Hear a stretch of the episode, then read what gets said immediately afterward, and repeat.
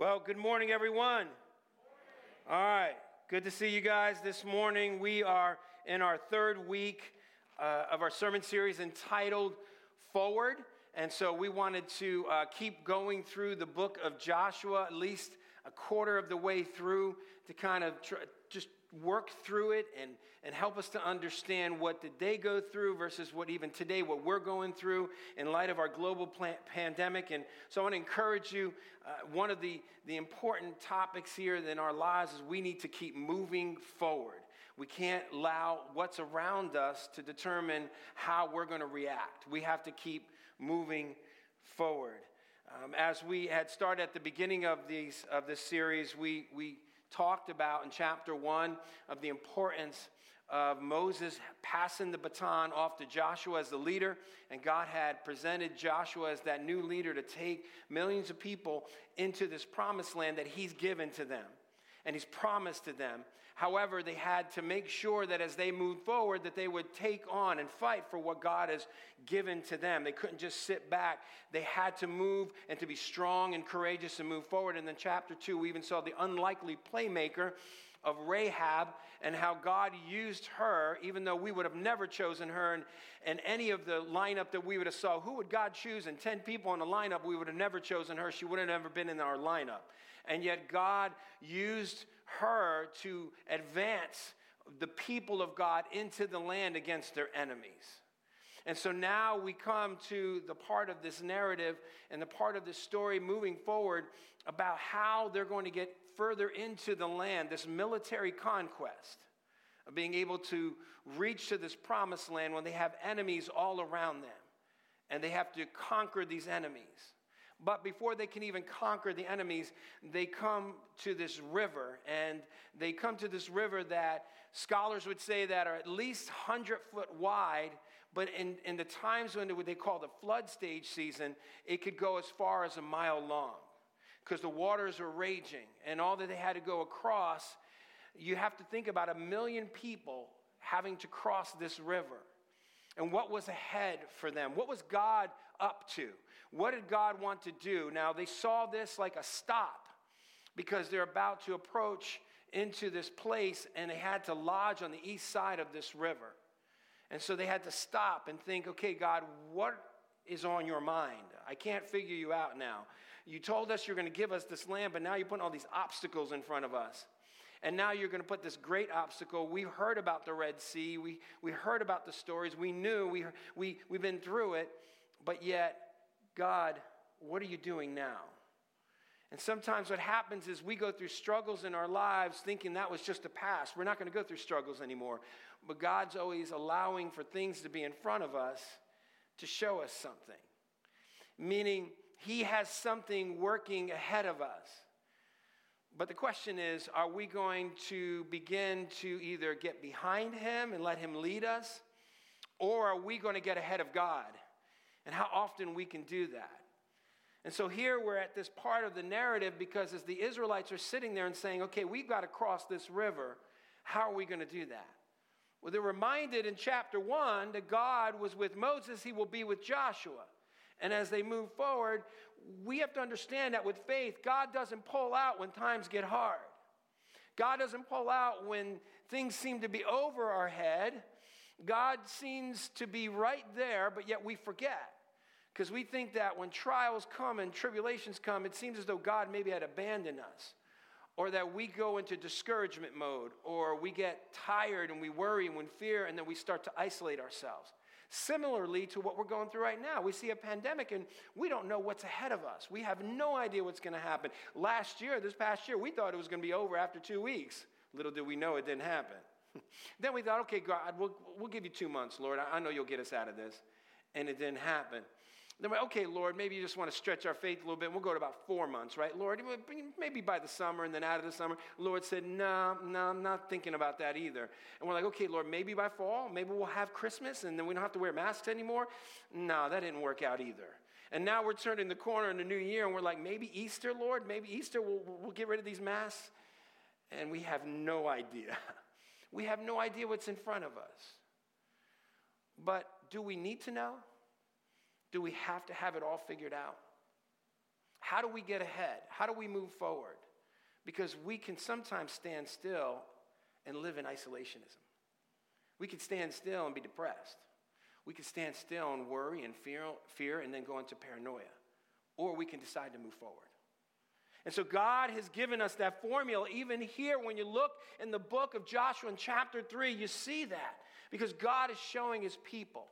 Because what I entitled the sermon today to be is that getting ahead by getting behind God. We can't get ahead of God. We can't try to figure out what He's thinking about. We have to at least think that, well, how do we get ahead? We have to think that just like the Israelites, we got to get behind God. And it's so important. Because just like, you know, anything else in our lives, once we try to get ahead, sometimes we make a mess of it. Sometimes when we try to get ahead of our spouses, sometimes we get ahead of our children, sometimes we get ahead of our jobs and our bosses, we try to do better, we try to Say, look, watch, watch, look at me. They're like, you messed things up. I, I wasn't thinking about that. Now you made more of a mess. And so we have to think about how do we do this? How do we know whether we can be behind God rather than ahead of God? Well, I've just got a couple of things here that I hope we can work through in the passage. And so, number one, we know we're behind God rather than ahead of Him when we follow God's commands rather than our dreams. We follow God's commands rather than our dreams. See, so often what happens is we create dreams in our own world. You know, we think about, you know, what's life really going to look like? Do you recall the time spouse when you first got married and you thought, man, this is going to be incredible. I mean, my wife's going to be the, it's just going to be awesome. I'm so in love with her. I'm going to just be more in love with her than ever. We're not going to have any problems. Things are going to be great. I mean, I could see us now our children, our house, our cars, all the vacations. Everything's just going to be awesome. And the dream job that I'm going to have and all the money and all the different little things that I can have. I mean, I'm just going to have it all, right? Until you get married and the husband sees the hair in the sink and it's all over the place and then you got the hair all over the place and then you figure it out oh my gosh i didn't know there could be so much hair. And then all of a sudden when you go in the bathroom it's like if you have one sink it's you don't have a sink anymore. You got to go find another sink. The guy's kicked out because the wife has the whole sink. If you have double sinks you're in good shape. So you sit there and you're like wow all these different things that are happening that are different and then, wives, you never thought a man could be so disgusting with the hygiene, you know what I'm saying? With all the different things that they do. You thought, you know, my husband's gonna be nice, he's gonna be proper, he's not gonna show any bad side of him. And then he just starts walking around and starts leaving things on the ground. And then uh, everything else kind of just starts, different smells come into the house that you never dreamed of. I don't know if you had a father. And so all of a sudden, it's like, wow whatever I dreamed of, this Disney World dream, is not coming to fruition. and so we get these kinds of dreams our jobs, our future. What would it be like when I become a grandparent? Oh, we won't have any troubles. See, now, the Israelites here, God's given them the land. They're thinking, well, we went through hard times. It can't be much, diffi- much more difficult than this. Here, God is allowing for the trials to come. And how do we keep moving forward? And I think so often they forgot, and God had to remind them. That's why He had them to stay there at the Jordan, just coming on. Read with me to chapter 3, verse 1 and forward. It says this Then Joshua rose early in the morning and set out for Shittim. And they came to the Jordan and he and all the people of Israel and lodged there before they passed over. So they, they just stood there, they took a rest. And so often we want to move forward, but and just kind of just take it into our hands and just try to figure things out. God's saying, just rest for a minute. I want you to lodge here. And then at the end, verse 2, at the end of three days, the officers went through the camp and commanded the people.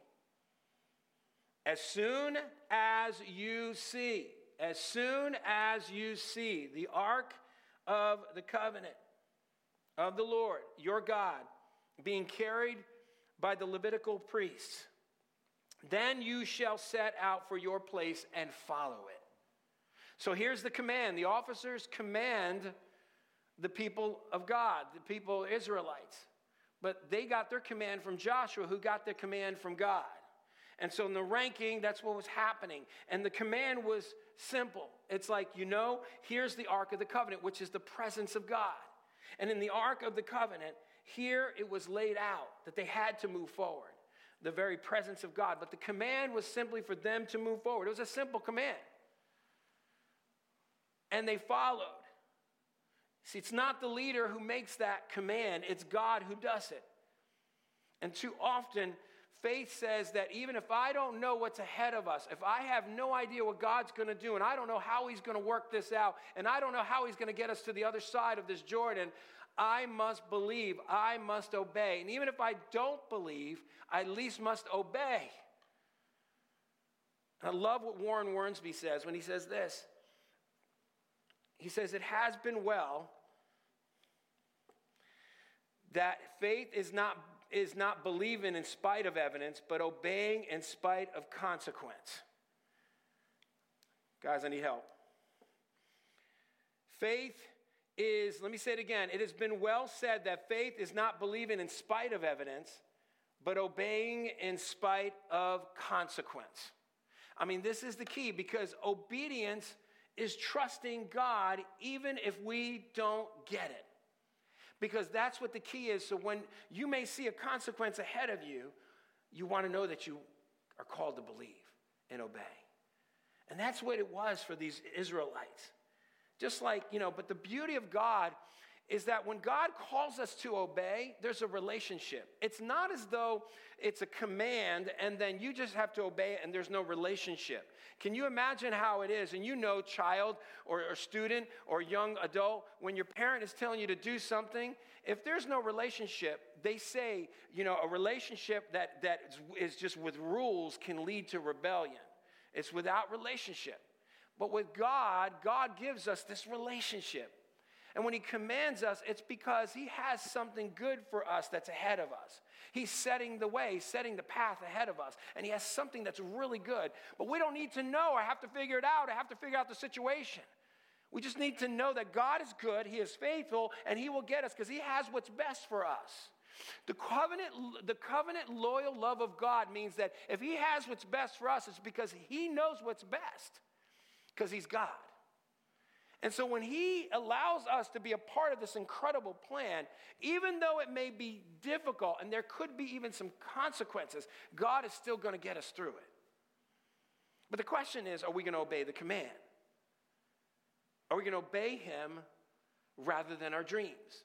Because what happens is sometimes we get caught up in our dreams and we set God up and we say, you know, God, I don't like the way you're working out my life. In fact, we try to counsel God. You know, God, I had all these dreams and you kind of broke them, Lord. So I need you to kind of join me in my dreams. And when you join me in my dreams, I need you to do A and B and C and D. And by the way, I'm going to add an E, F, and G because you're God and you're supposed to do it, right? God, you could do it. So here's my dreams, so do it, Lord.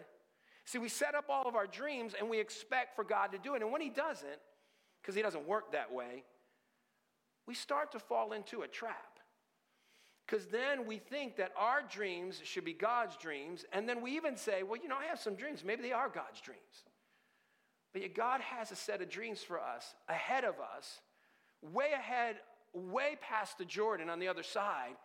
But in, in order for us to have His dreams, we just have to believe Him and obey His commands and honor Him. And that's what He's calling us to do. Yes, difficult, most difficult, but God's calling us to do that. But have you ever felt that way? You're like, Lord, wait a minute. If I have to follow you, what's in it for me? I mean, what are you expecting from me? Because I need something, Lord. I need something from my flesh. I need to know things are going to go well. Because if I have to follow you and your commands, then I got to believe you're going to at least fulfill some of my dream a little bit of my dream, I got to have some. So we start to go into a contract mode with God. We start saying, okay, Lord, here are the stipulations. I'll sign it so long as you give me A, B, and C. I'll forget the D, E, F, G, H, I, J, K, L, M, N, O, P. But as long as you give me the A, B, C, I'll be happy. And God's like, I really don't work that way, son. Because what happens is when He doesn't work that way because He doesn't, then I start to feel left out and abandoned. And I start to go into an isolated place because he doesn't fulfill my dreams. And then I start to draw from my own well because I'm trying to figure it out. And then I start trying to counsel God, saying, Hey, God, any chance you can still throw an ABC? I want to negotiate with you a little bit. God's like, No chance. And then I start to go alone. And then I go into what I call complaining mode because I feel like I need to complain. I have to get it out. That's part of my flesh. It's kind of like what the Israelites did when they were in the 40 years of the wilderness. When they didn't like what God was doing, they started falling into the flesh. They started complaining, and then they let their complaints be known to God. And in Numbers 11, God was saying, Your complaining to me is like evil in my ear because you're caught up in your dreams, but you're not willing to just obey my commands. So God's saying, You want to get ahead, you got to get behind me. You can't make steps ahead of me. Because if you try to get steps ahead of me, you're going to miss out on what I have ahead of you. I have a dream. I have a blessing for you. You just need to obey my command. I know it hurts, it doesn't feel good, but I have something for you. You need to trust me. Because this is what happens complaining moves us backwards, not forward.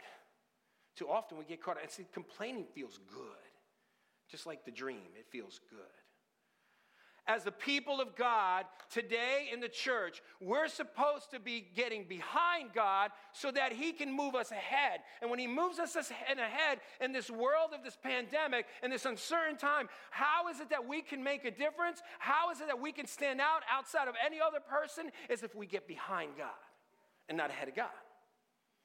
Because too often we're trying to figure it out. God's saying, no, don't do that.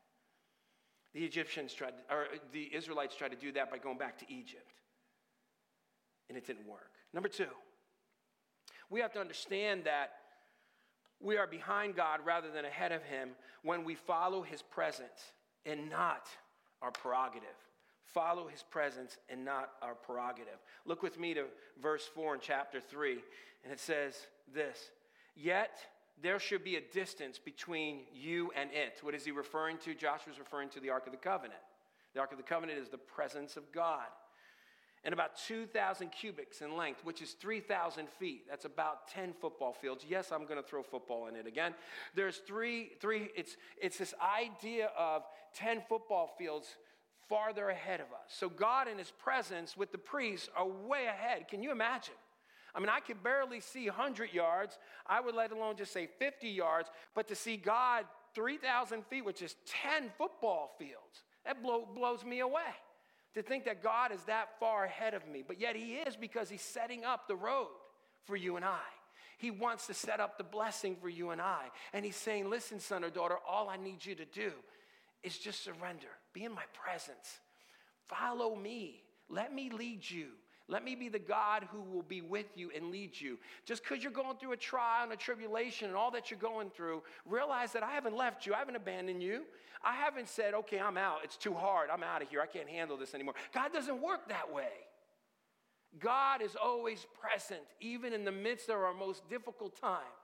And I can imagine, I don't know if you've ever been there. I've been there. I've been there almost to a point where I'm like, wow, Lord, I don't know if I can keep going. God's like, why? Did you think I stopped loving you? Did you think I stopped my promises? Do you think I'm going to give up on you? I can't give up on you because I can't give up on myself. I'm God. God can't even give up on himself if he tried. And God can't be any less than God than he is because he's perfect. And he's holy and he's just and he's true and he will always stand to his promises. And if God brings us and allows us to go through a difficult time, it's because I think He's trying to get a hold of us. I think this pandemic has something we should learn. We should learn that God wants our attention to be in His presence. He, we need to be in His presence. We can't get ahead unless we get behind God, and we must be in His presence. This wasn't uncommon for God in the Old Testament. Read with me. In Exodus 13, 21 and 22. And the Lord went before them by day in the pillar of cloud to lead them along the way, and by night in a pillar of fire to give them light, that they might travel by day and by night. The pillar of cloud by day and the pillar of fire by night did not depart from being before the people. I mean, this was a time of the 40 years of wilderness when it was difficult. When they decided to go wayward, God said, I'm still with you. Even in our darkness, even when we fall away from God, God's saying, I'm still committed to you. Because He's committed to Himself. The one thing you need to hold on to when you're going through difficult times is theology. You got to hold on to Christology and theology. You got to hold on to that because when you do, you know that when you see the promises of God, you know God will never be less than what He says He's going to be. And that's what holds us and keeps us strong as a constant. He's immutable, he'll never change, and his constant will keep us moving forward. You know what changes? The seasons.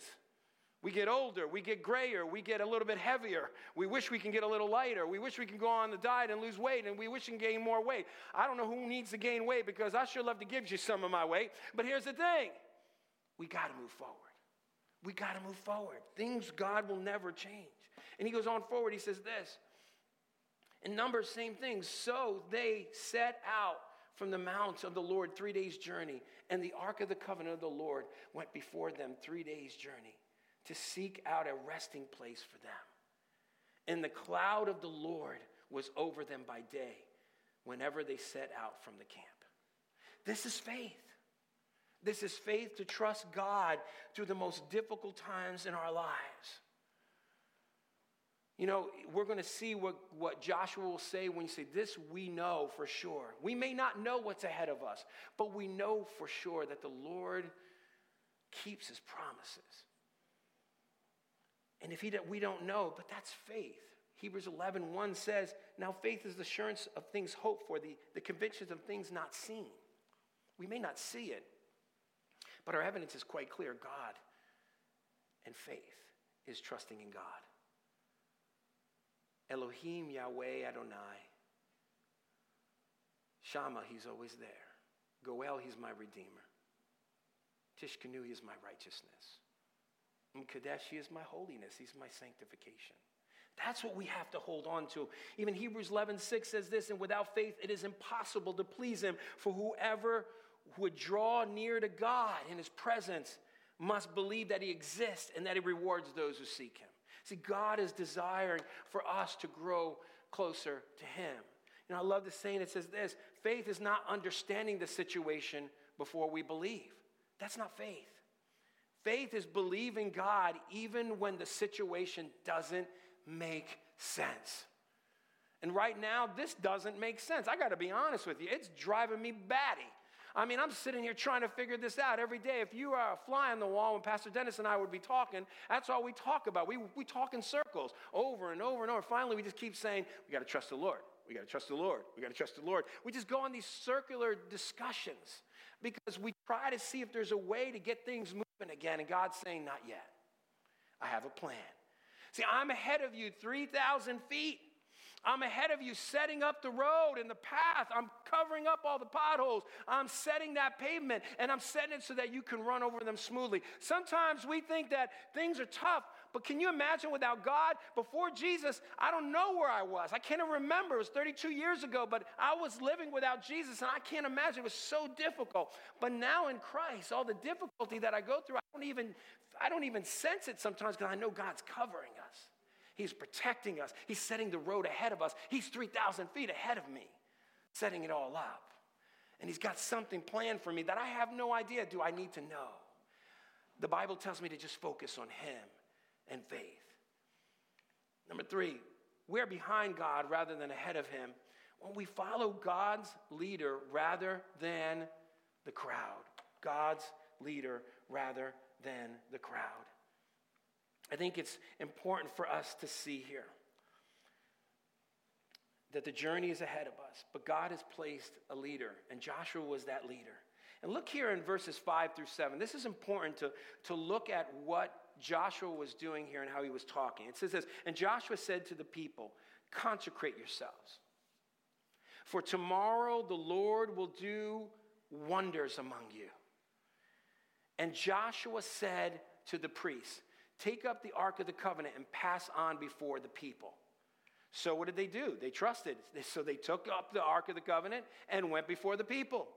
And then the Lord said to Joshua, Today I will begin to exalt you in the sight of all of Israel, that they may know that as I was with Moses, I will be with you. Let me just go back here a second and say this. Now, Joshua spoke first to the people, then to the priests, and then the Lord spoke to him. See, it's not about Joshua. See, Joshua's not doing the work. It's God who's doing the work through Joshua. See, Joshua's a leader who gets behind God, and then God says, You know, Joshua, in order for you to get ahead with the millions of people behind you, you need to know that you got to get behind me.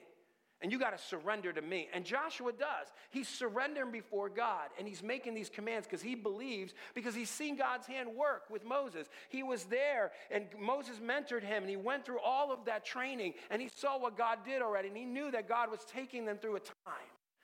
And sometimes that's what it takes when we go through the past. We see God's hand and we have to see that God is going to take us again through a trying time, but something that where we can grow. And here God is using this leader and he's moving them forward. But here's the thing they can't move forward until they stop and realize that they have to consecrate themselves, that they have to stop and get behind God.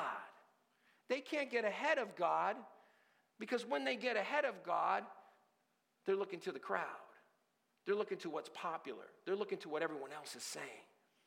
But consecrating themselves means to be sanctified, to be holy, to be sacred.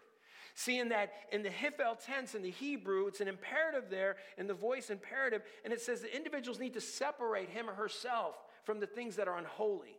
See, the Israelites were commanded by God to prepare themselves for the amazing miracle that he was about to perform, God himself. And it was an intense and meticulous ritual involving thorough ceremonial washings and abstaining from sexual activity, even saying, husbands and wives, stay away from each other. Because we need you to focus on God. This was not uncommon. In fact, God did this when they were going to, when Moses was climbing up the Mount Sinai. He told the people down below, consecrate yourselves, for I'm about to do a miracle. See, how important is this for the New Testament church today, the believer? Have we lost the significance of being cleansed before God? Is it possible that we're not seeing God's amazing work in our lives because we fail to consecrate ourselves? Obey and surrender to our present activities that take us away from God rather than drawing us closer to God? See, leaders need to be challenging God's people to desire holiness, and we need to listen because ultimately we are obeying God, not man. The Israelites supported Joshua's leadership but they ultimately were obeying God and honoring Him.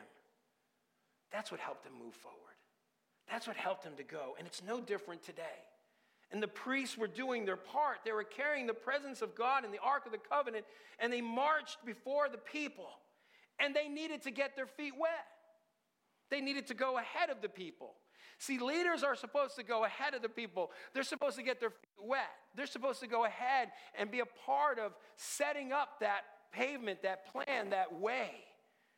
But they have to be ahead of them. We as parents do the same for our children. We do that in our jobs. We do that as the people of God. But we need the people not to follow the crowd, but to follow God's leader. And I love what, you know, the, the, the, chapter that was, was laid out here in Joshua 1.16.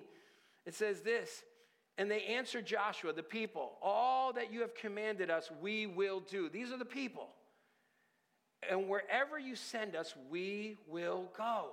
Just as we've obeyed Moses in all things, so we will obey you.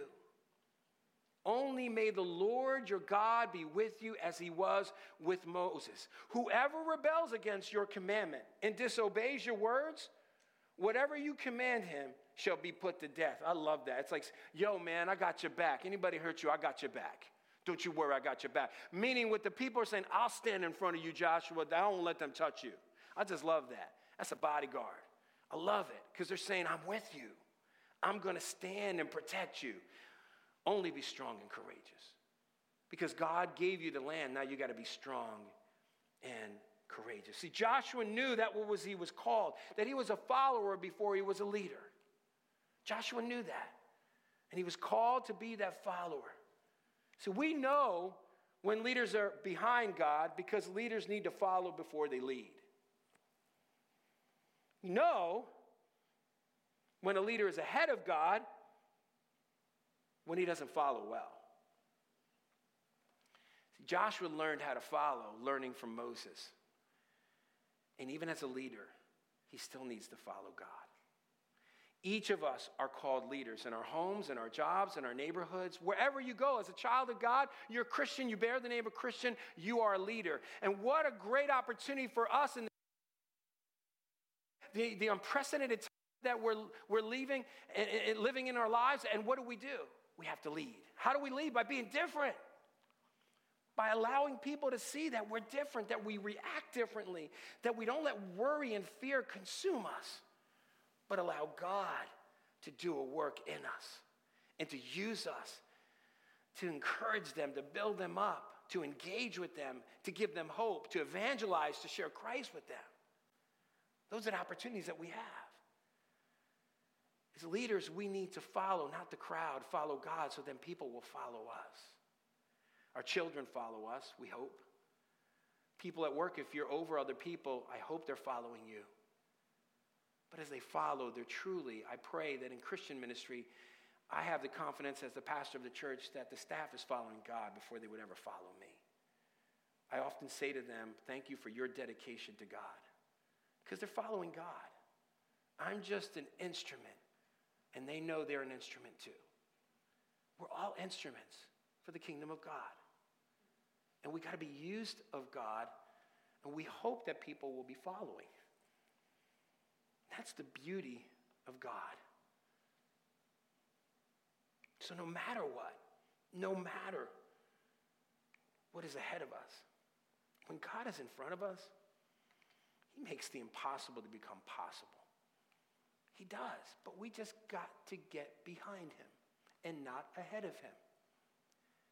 And that's what Joshua knew. He saw this. Joshua saw this. Look with me. Just let's just read this together for just a minute. It says this as verses 8 through 13. As for you, command the priests who bear the ark of the covenant. When you come to the brink of the waters of the Jordan. Now this is in the flood stage. So the waters are raging. I can guarantee you the priests were a little nervous. They didn't know what was going before them. They were commanded of God. I don't know about you, but uh, how many of you are afraid of water? I know sometimes I could be afraid of water. I have stories about where I almost drowned uh, at least once in my life. And so, um, water is something that sometimes I'm afraid of. If you're a fish and you like to go into water, that's great, good for you. But not for me. I'm, uh, I can't even float. So here's the thing: I can't even tread water. So here's here's the thing. Verse nine: Joshua said to the people of Israel, "Come and hear and listen to the words of the Lord your God." And Joshua said, Here is how you shall know that the living God is among you, and that he will not fail to drive out before you all the struggles, all the difficulties, all the inadequacies, all the trials and tribulations of your lives, all the things that you feel like you're just you're fearing right now, the fear to fail, the worrying that consumes you to where you're trying to figure out all the outcomes of your lives right now, in your life and the children. You're trying to figure out everything about your children, what's going to happen, how it's all going to work out, who they're going to marry, how many children they're going to have, what's going to happen, where are they going to live. And God is saying this I am your living God. I'm here. I'm not pulling out on you. Whatever your struggle is, whatever your worry is, whatever your fear is, I'm not pulling out. I'm living. I'm not dead. I'm here. And I will be with you. I was with you in the Old Testament, or he was with them in the Old Testament. I'm with you now. I was there in the Old Testament. I'm going to continue to be with you in your life right now, in the present.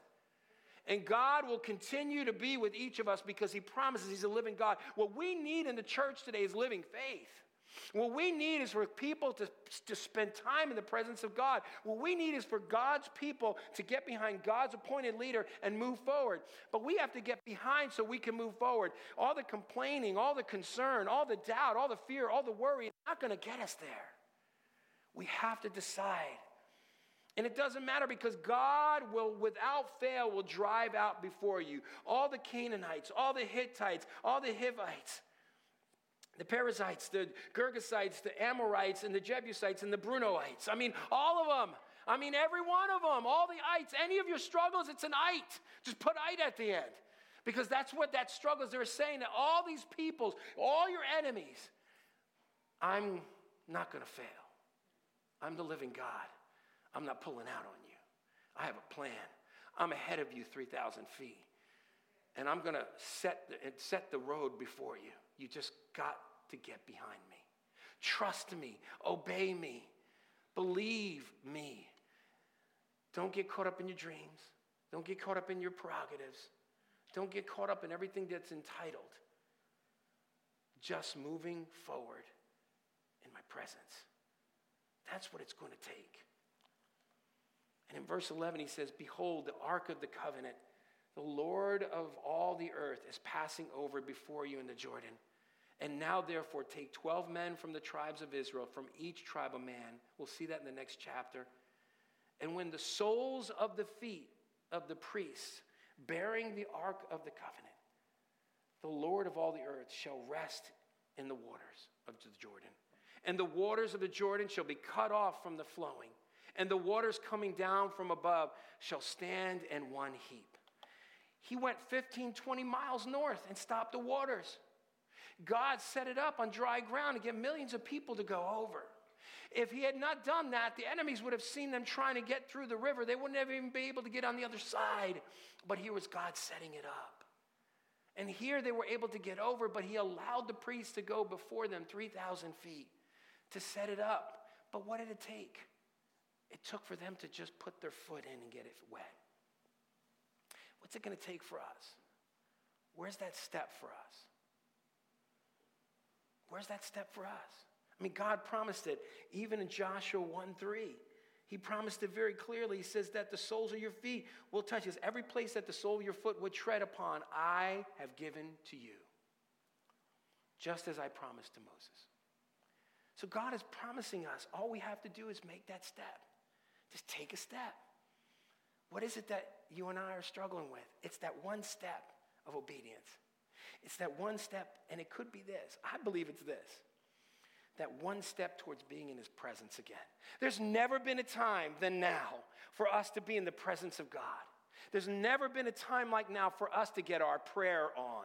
There's never been a time when we have to lean into God because that's when it means to get behind Him. It means that we need His presence in our lives to move forward. We can't assume that we can get ahead of God and then assume that we know what God's doing. We have no idea. We have no clue. But God is saying, just rest in my presence. That's why in verse 8, He just said, just stand still in the Jordan because I'm going to do the work. That's what God's saying. Joshua got it as the leader. He knew it was God that was going to do the work. He saw it with the Red Sea. He knew it was coming again. And yet, the people of God, all they had to do, the priests knew, God said, just put your foot in. That's exciting. What will it take if we could just step? Just take that step. Can you imagine what the church would look like if we would just take the step of obedience? If we would just trust God in His presence, if we would just spend time with Him, when the average Christian is spending three to five minutes of prayer and we expect God to do great things, amazing things, how can we if we're not spending time in His presence? That's one of the most important initiatives we're having this year. We're going back to prayer, getting in the presence of God, not just for five minutes, not just for 10 minutes, but crying out to God, saying, God, lead us. Move us forward, Lord.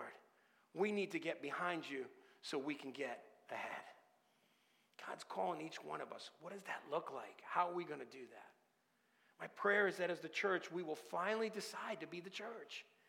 See, listen, church has changed. It's already changed the way we do church and how we're going to do church, this isn't going to happen overnight. We're not just going to switch to a maskless society. If each of us are going to wonder when is the mask going to go away, stop thinking about it because it's not going to happen anytime soon. But you know what we need to be focusing on? To be in His presence. We need to be praying. The more the energy we work, worry about what's it going to look like, we spend less time spending in God's presence. So I want to encourage you today. What does that look like for you and me? To spend time in God's presence. We need to take that step, that step of faith. Let's pray. Father, thank you for reminding us that we need to get behind you in order to get ahead. Help us not to get ahead of you. Help us to stop getting caught up in ourselves and our worry and our dreams and our prerogatives and the crowd. And help us to focus on your presence. Help us to focus on obeying your commands. Help us to follow the leader. I pray that today you would encourage our hearts to look to you. And Lord, we're excited because as we keep moving forward as your people, even here at Grace Church, you've even allowed us to see more people come to this church, more people join the church, more people say, I want to be a part of what God's doing at Grace Church Waldorf. And Lord, we've had some baptisms, which has been so exciting to see because that is a life changed. That is a life that says, I have trusted in Jesus Christ. And so, Lord, in just a short minute, shortly, we're going to see another baptism, and this person will also join the church. And we're just excited. So, Lord, would you lead us? And would you help us to be excited about what you're doing today? In Jesus' name.